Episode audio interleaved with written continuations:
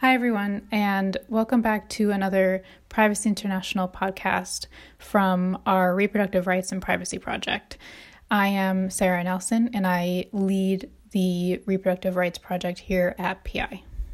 Today I'm speaking with Tasneem Mewa and Ambika Tandon, um, both of which work with the Center for Internet and Society in India.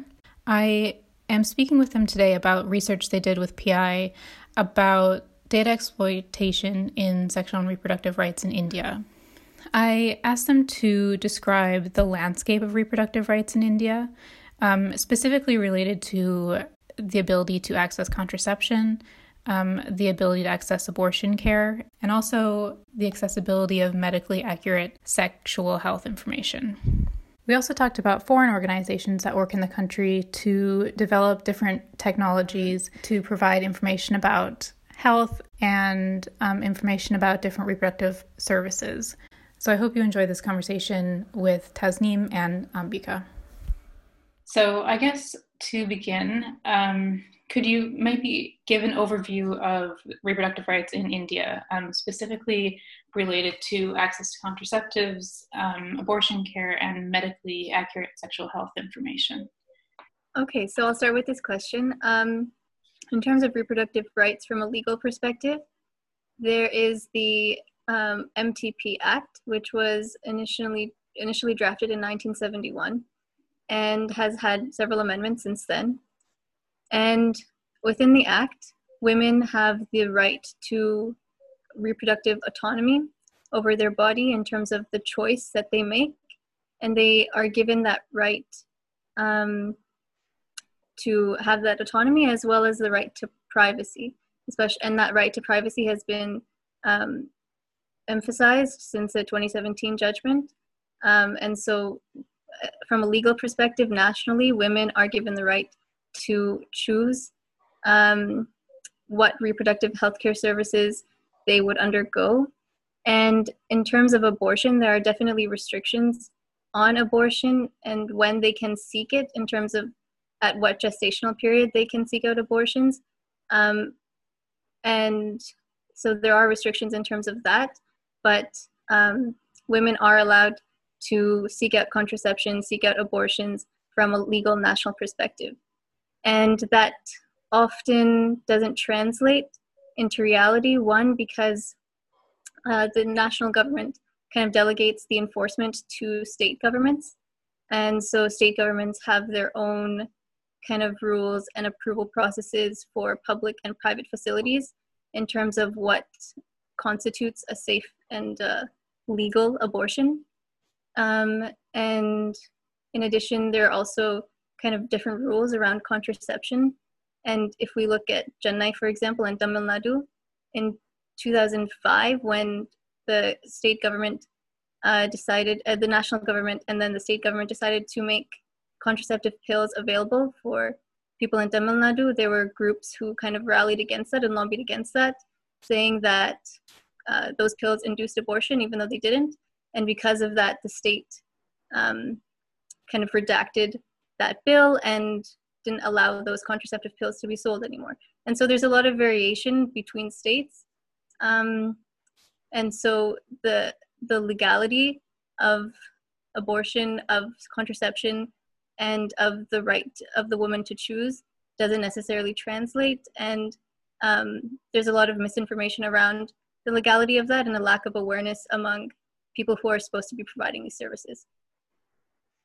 Um, yeah, I'll uh, quickly uh, add to what Tasneem was saying. Um, so, with the, the Medical Termination of Pregnancy Act uh, 1971, that uh, like Tasneem mentioned, there have been a few amendments, and um, the original act was uh, was more limiting uh, than the more recent amendments have have sort of allowed more space uh, and more uh, autonomy to women. So, uh, for example, one of the provisions that have been amended is that uh, you can now seek abortion up to 24 weeks.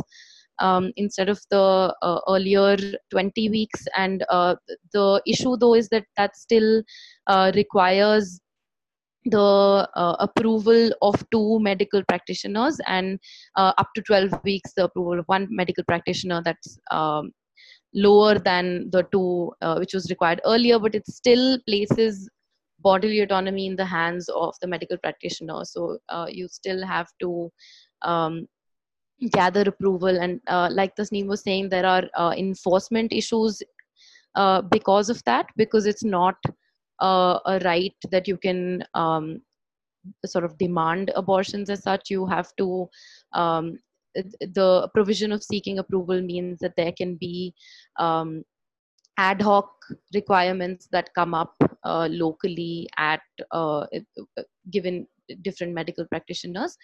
Um, and the other uh, amendment that I wanted to highlight was uh, that earlier the uh, provision of uh, seeking abortions for um, forced uh, for sorry for um, the failure of contraception was only limited to married women.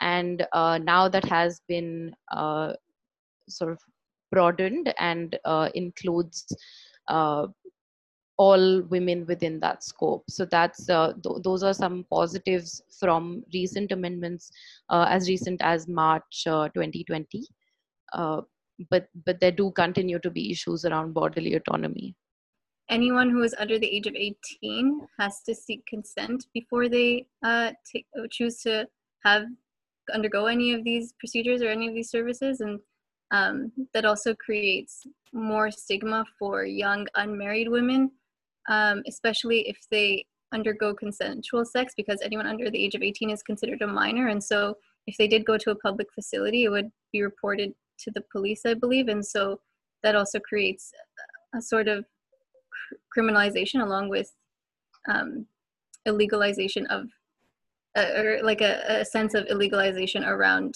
uh, anyone under 18 who is seeking these services. Is that for both abortion and access to contraceptives? I think that's yes. just for, oh, that's uh, for, for uh, contraceptives in the sense that you are so any sex uh, that you're having uh, while under 18 is considered illegal so if you while there's no law around uh, accessing contraceptives uh, so you could uh, have access but there is no right to uh, have access to contraceptives. As a minor and as an abortion seeker you are uh, in all probability in all likelihood will be uh, approaching a private provider because if you do approach a public medical provider then you will have to go through a legal procedure. It will become a medical legal case. So in the case of an under 18 person seeking contraceptives there would be police involvement with that then? Yes yeah. So uh, i was uh, interviewing women and providers in across uh, major hospitals in delhi um, government hospitals. And uh, one of the uh, issues that came up around consent was that uh, the uh, providers were hesitant to uh, provide to to go ahead and give approval for abortions for anyone that they thought was um, it was so unmarried women are, are uh, going through multiple uh, screening levels and um, so one of the criteria that they had to screen women was if they thought they looked literate or had an understanding of uh, what they were talking about. So uh, and this provision uh, and this criteria was being uh, applied regardless of the age of the woman. So i had approached um, and and asked about unmarried women who were say around 25 26 um, so they said that if it's someone like you who looks like they know what they're talking about then um, we would uh, go ahead and take that risk. Um, and and this was the uh, terminology that was used. So there's a sense of risk around uh, giving approval to uh, unmarried women who are seeking abortions and uh, they wouldn't do that if uh, it was the case that if they if the woman seemed like uh, she was either illiterate or or was not able to explain very well uh, what the circumstances around her abortion were, then they would involve the police and it would become a medical legal case again. Could you talk about how sort of different forms of data exploitative tech are being developed to delay or curtail access to, to reproductive health services, including um, access to contraception and access to abortion care? In terms of data exploitative technology, I think um, in general with technology, we came to kind of two conclusions, which is that the integration of data exploitative technology within reproductive health care demonstrates that the provision and restriction of reproductive healthcare services are not mutually exclusive, especially in the in the case of database technologies. Um, and because there are a variety of database technologies and a variety of ways in which data is collected uh, from women within the healthcare system, um, all these private, public, and even non-governmental actors who are responsible for collecting this data in exchange for promoting sort of women's autonomy and women's empowerment um, are kind of pursuing those objectives through very uh, narrow lenses and through ways in which that are kind of averse to a majority and of the population, especially women who are from rural areas or women who are highly stigmatized for seeking out these services. Um, and another another kind of conclusion that we came to is that uh, the policy around uh, database data exploitative technologies or the lack thereof actually um, is also contributes to kind of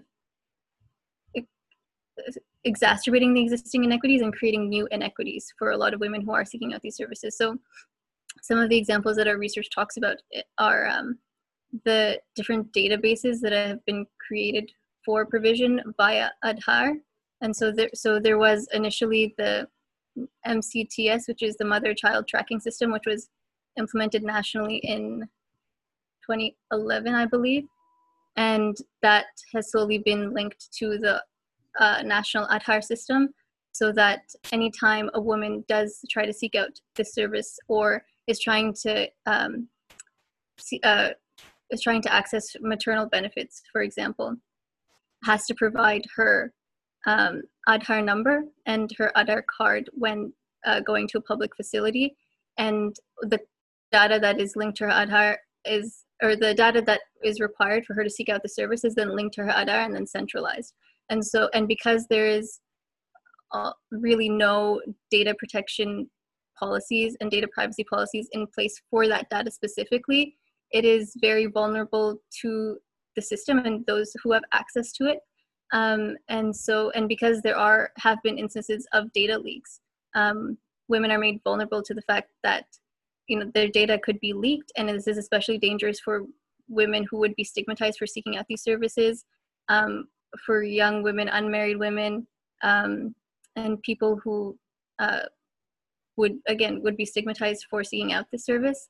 And then there's also um, the integration of ICT and how and and apps such as Dr. Insta and Practo and even apps that are or SMS based services that are kind of uh, implemented by not only domestic actors but also international actors and designed by international actors because a lot of these data exploitative technologies are seen as something that uh, works well with development narratives as well, um, international development narratives, as well as how India wants to see reproductive healthcare go within a digital India kind of landscape.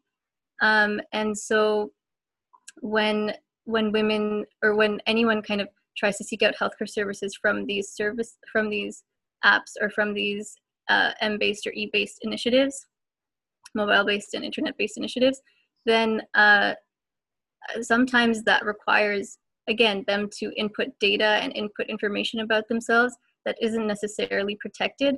And especially when these kind of spaces are advertised as safe spaces or places where women can seek out services that would normally be considered taboo or that they wouldn't be able to access otherwise um, that creates a really kind of uh, unsafe space for a lot of women and creates a notion of safety that is uh, could easily could that isn't necessarily true um, and then in terms of going back to the MCTS and the Aadhaar and the databases that are being created, a lot of these databases will, or eventually the government wants to see them kind of inform AI and artificial uh, AI being artificial intelligence within reproductive healthcare.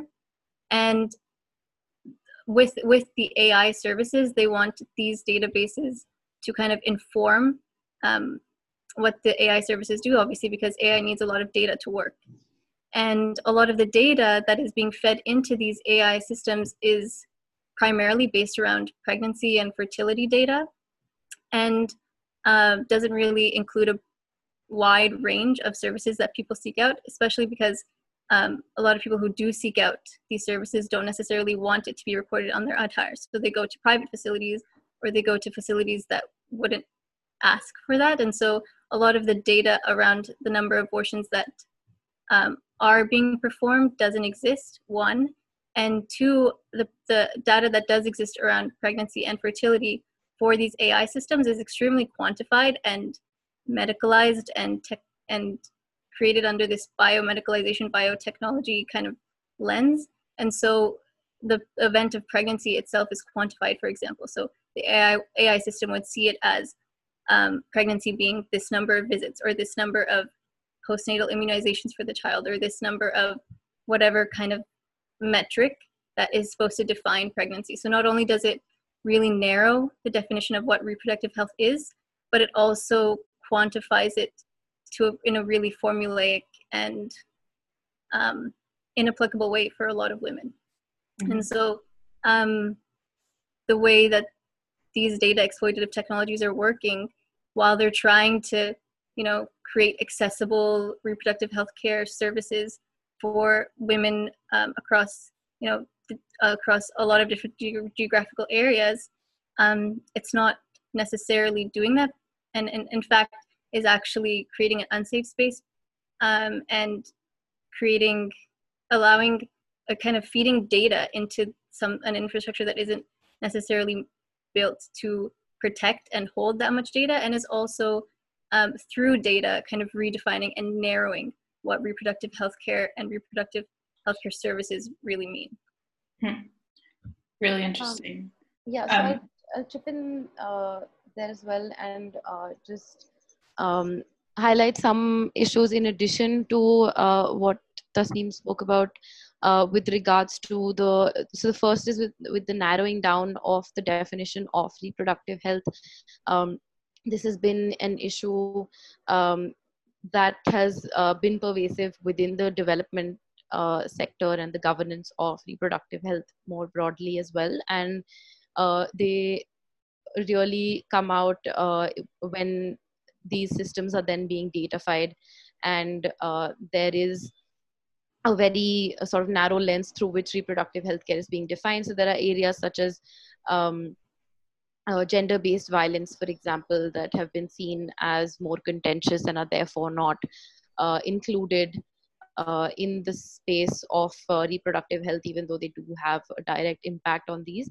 And the other uh, issue, in addition to privacy, is that um, there uh, are targets that are set for a lot of these metrics or indicators. So institutional deliveries is is there is a target based approach around that there's a target target based approach around uh, sterilization and uh, the um, uh, basically bringing in both men and women uh, to sterilize uh, across rural parts of the country um, more uh, starkly and and these um, when these targets are not being met these are essentially monitored through uh, the data systems that have been set up in place. And so the issue there is that these are not optimized to uh, bring more autonomy to women or to uh, broaden the service base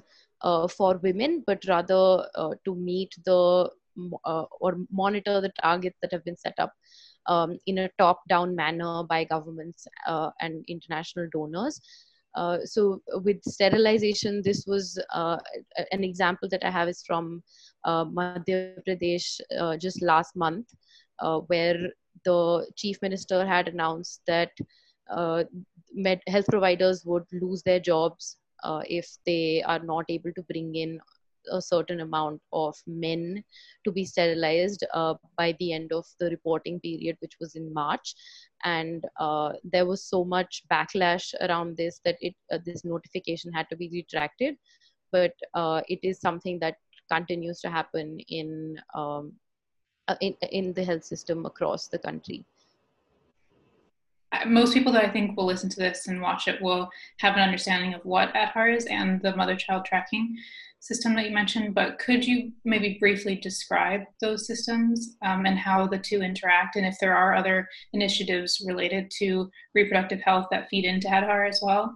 Um, and just kind of expand more on the um, potential risks that come with that centralization of information.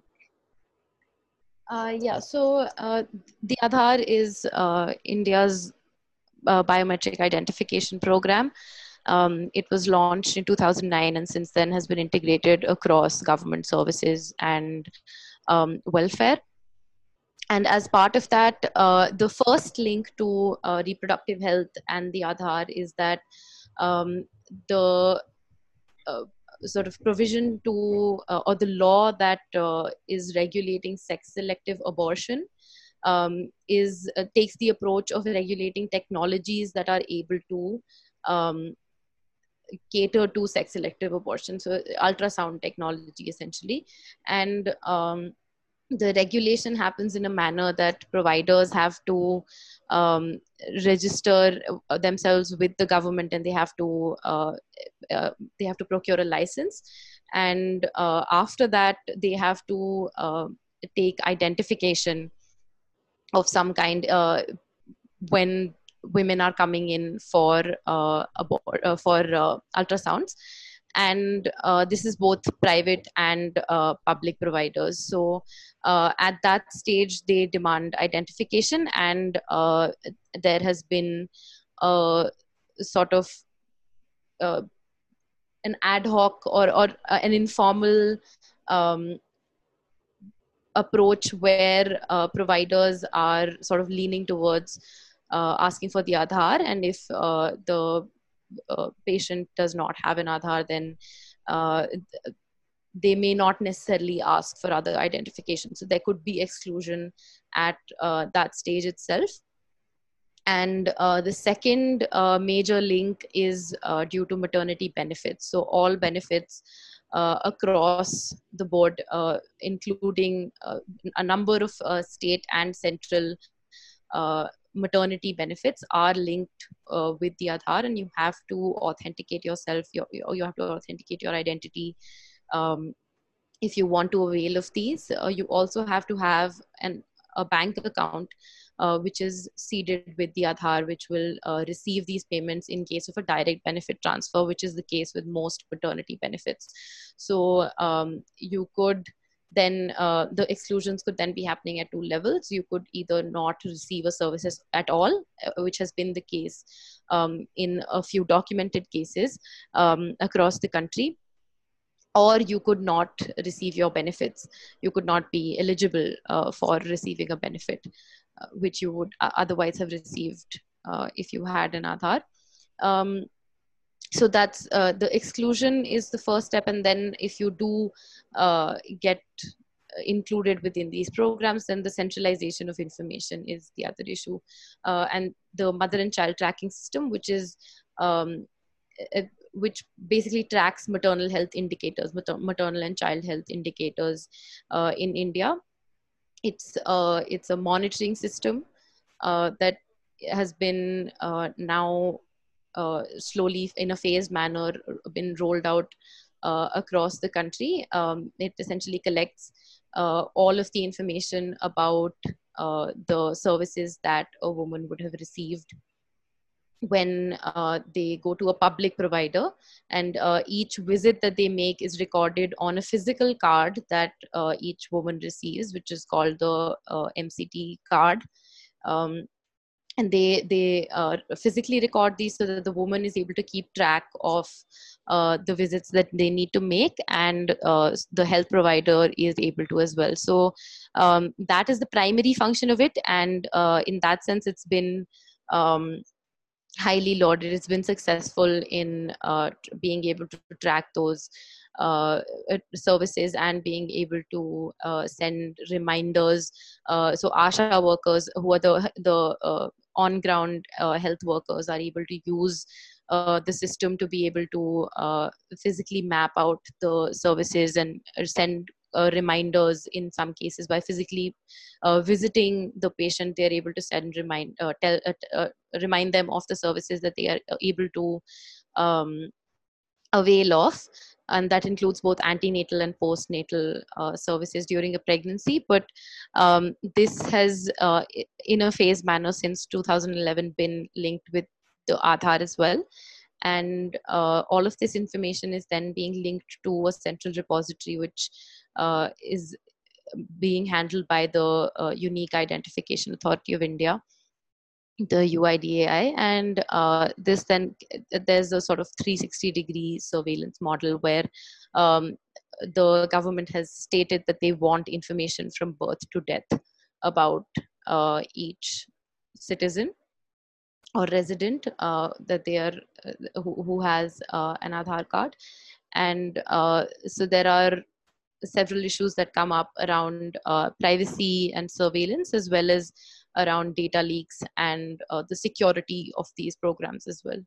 Could you briefly describe also the the apps that you mentioned, Dr. Insta, for example, and the others that you outlined in, in your research? Sure. So uh, Dr. Insta was started by so I the the thing interesting thing about these apps um, and the actors behind them is that they're not necessarily governmental actors. They're not necessarily private facilities and they're not necessarily non-governmental actors they're individuals. And so dr insta was uh, individuals from india itself and the indian diaspora. So dr insta was created by um, someone who was living in america and was actually a, a bank executive and an entrepreneur entrepreneur who worked with a lot of entrepreneurial innovation kind of foundations uh, in california. And um, he in 2015 moved back to India and decided to invest a lot of his savings in what is called Dr. Insta, which is essentially a te- telemedicine service that is supposed to be targeted towards busy individuals who want to maintain a busy schedule and also uh, be able to seek out health services. And so, what happens is uh, patients and doctors register for uh, this service. It's an app, and you can essentially get doctor consultations on the go. Um, and Dr. Insta is funded because because of the because of this doc this this businessman's um, experience. It's funded a lot by angel investors and venture capitalists in India and in the U.S. And uh, he partnered with a doctor in India itself to kind of create the service and start the consultations and get a team of doctors to be behind it.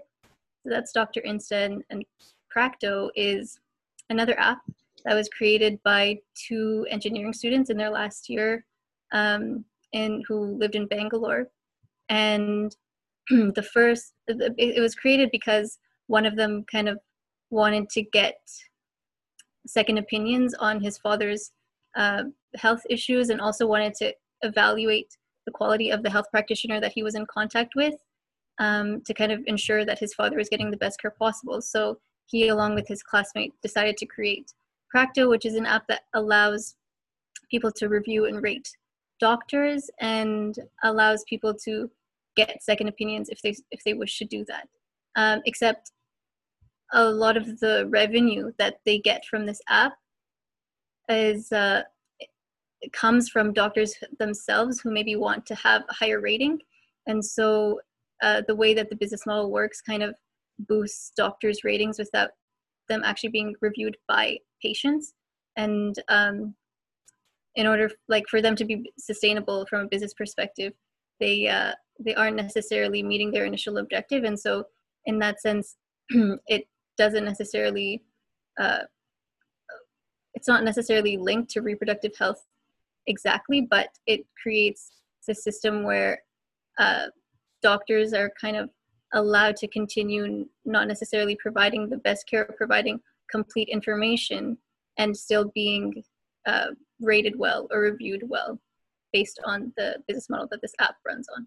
So the next thing I want to ask was around the approval process of obtaining an abortion. Um, and I guess from based on what you said earlier about contraception as well, if you're under 18, um, and what the effect of that approval process has had on pregnant people. Um, from your research, I, I understood that there is a need to have like a guardian approval of access to abortion, um, and the government's involved as well. And so I was wondering if you could talk through what those approval processes are, and if and sort of the effect that that would have on the person seeking the service. So um, just to flag that that's not necessarily the case. Uh, that you would uh, need to have a guardian or uh, your husband or whoever it is uh, apart from the patient themselves um, sort of sign off on the abortion um, but it does uh, end up being the case in uh, certain uh, for, for, certain categories of women. So um, one vulnerable group that we highlighted already was unmarried women. Um, and uh, just because of the sort of infantilization of uh, unmarried women, there has been um, again a sort of local uh, requirement uh, local in the sense informal. It's not uh, it's not in the law but there has been i did find instances um, in delhi in major hospitals uh, of providers asking for um, consent of uh, the partners as well. And uh, in the case that um, the woman is not able to provide their Aadhaar card, for example, um, the uh, the Aadhaar card uh, they do need to have some identification. So um, they still you you can provide your husband's Aadhaar card, you can provide your uh, guardian or your parents' uh, Aadhaar card as well, and um, this then again becomes a source of uh, concern for unmarried women um, if they are not able to disclose at home, for example, that uh, they are seeking an abortion and uh, are and do not have an Aadhaar card, then they will essentially not be able to get an abortion at a public uh, provider. And uh, this is also the case uh, with benefits. So, in the case of uh, accessing benefits, uh, it's a more um, sort of formal process. So, you do have to give uh, the details for both uh, husband and wife. So, you can see there that all of these uh, benefits are uh, not only targeted towards on the narrowly dis- defined scope of mothers within reproductive health, but also um, in a heteropatriarchal family setup. So you need to have a husband, and you're you're only able to uh, you you're, you need to have the husband's consent. You need to have the details. You need they need to have an Aadhaar card. So the entire the, the husband and wife need to provide both uh, the set of details, and um, you can only avail of benefits for uh, up to two children. So that's the sort of uh, family planning approach that's being taken through uh, exclusion as well. So, if, could you talk about sort of foreign organizations that have a presence in India that work on reproductive, sexual and reproductive health care, um, and and what they're working on at the moment in the country? Sure. Uh, so there's a lot of foreign organizations operating operating in India because, like we mentioned before, this is this kind of reproductive health care provision is a big development, international development narrative. So some of the organizations that we've talked about include uh, the United Population Fund, uh, Life Matters Worldwide, uh, the Bill and Melinda Gates Foundation, BBC Media Action, the World Bank, and USAID, which is the United States Agency for International Development. Um, and it's not that these organizations necessarily have an explicit uh, not all of these organizations have an explicit anti-reproductive presence, but uh, they leave out a lot of aspects of reproductive health care, um, which enable their presence to act in some sort of anti-reproductive kind of rights and autonomy fashion. So um, the one that is really explicitly kind of anti-abortion, anti-contraceptive is Life Matters Worldwide. And unlike the rest of these foundations, it's not a big foundation. It, it's not funded by a lot of money. It relies on donations, individual donations. And it's a religious based organization uh, that started in Michigan in the US. And it has a lot of partners worldwide. And really, their goal is to educate uh, based on the their interpretation of the Christian faith and what it is that they want to uh, kind of convey in terms of uh, abortions and contraceptions and the like. Um, so they operate through their missions, through churches, through local churches, and through pregnancy centers. Um, and so they partner with local hospitals and local churches and prayer groups. And they don't directly provide any services or they can't actively stop any services from being delivered but the way they choose to operate is to educate and to inform uh, in whatever they understand to be educating and informing and they work with local hospitals to ca- gather groups and kind of relay their message. So that's uh, kind of the one organization that has an explicit anti-reproductive presence and is unlike the rest in terms of its size and their objectives. Um, the united population fund is associated with the UN, and it defines itself as uh, an organization that ensures that every pregnancy is wanted and every childbirth is safe and every young person's potential is fulfilled. And so they have kind of an emphasis on family planning, which is really the narrative of uh, reproductive health in India in general. Um, and so they advocate for the inclusion of reproductive rights for adolescents um, and different national strategies that kind of take maternal, child, and adolescent health into account. Um, and they advocate a lot against child marriage and dowry violence. Um, and they promote adolescent reproductive health. But again, it does not necessarily address the totality of reproductive health. And everything that they do is really focused more on maternal and child health um, and kind of protecting adolescents from getting married too early. Um, and uh, the Bill and Melinda Gates, um, BBC Media Action, World Bank, um, all these organizations also have very similar kind of programs and initiatives where they focus on family planning and on one end, and then they focus on maternal and child health on the other.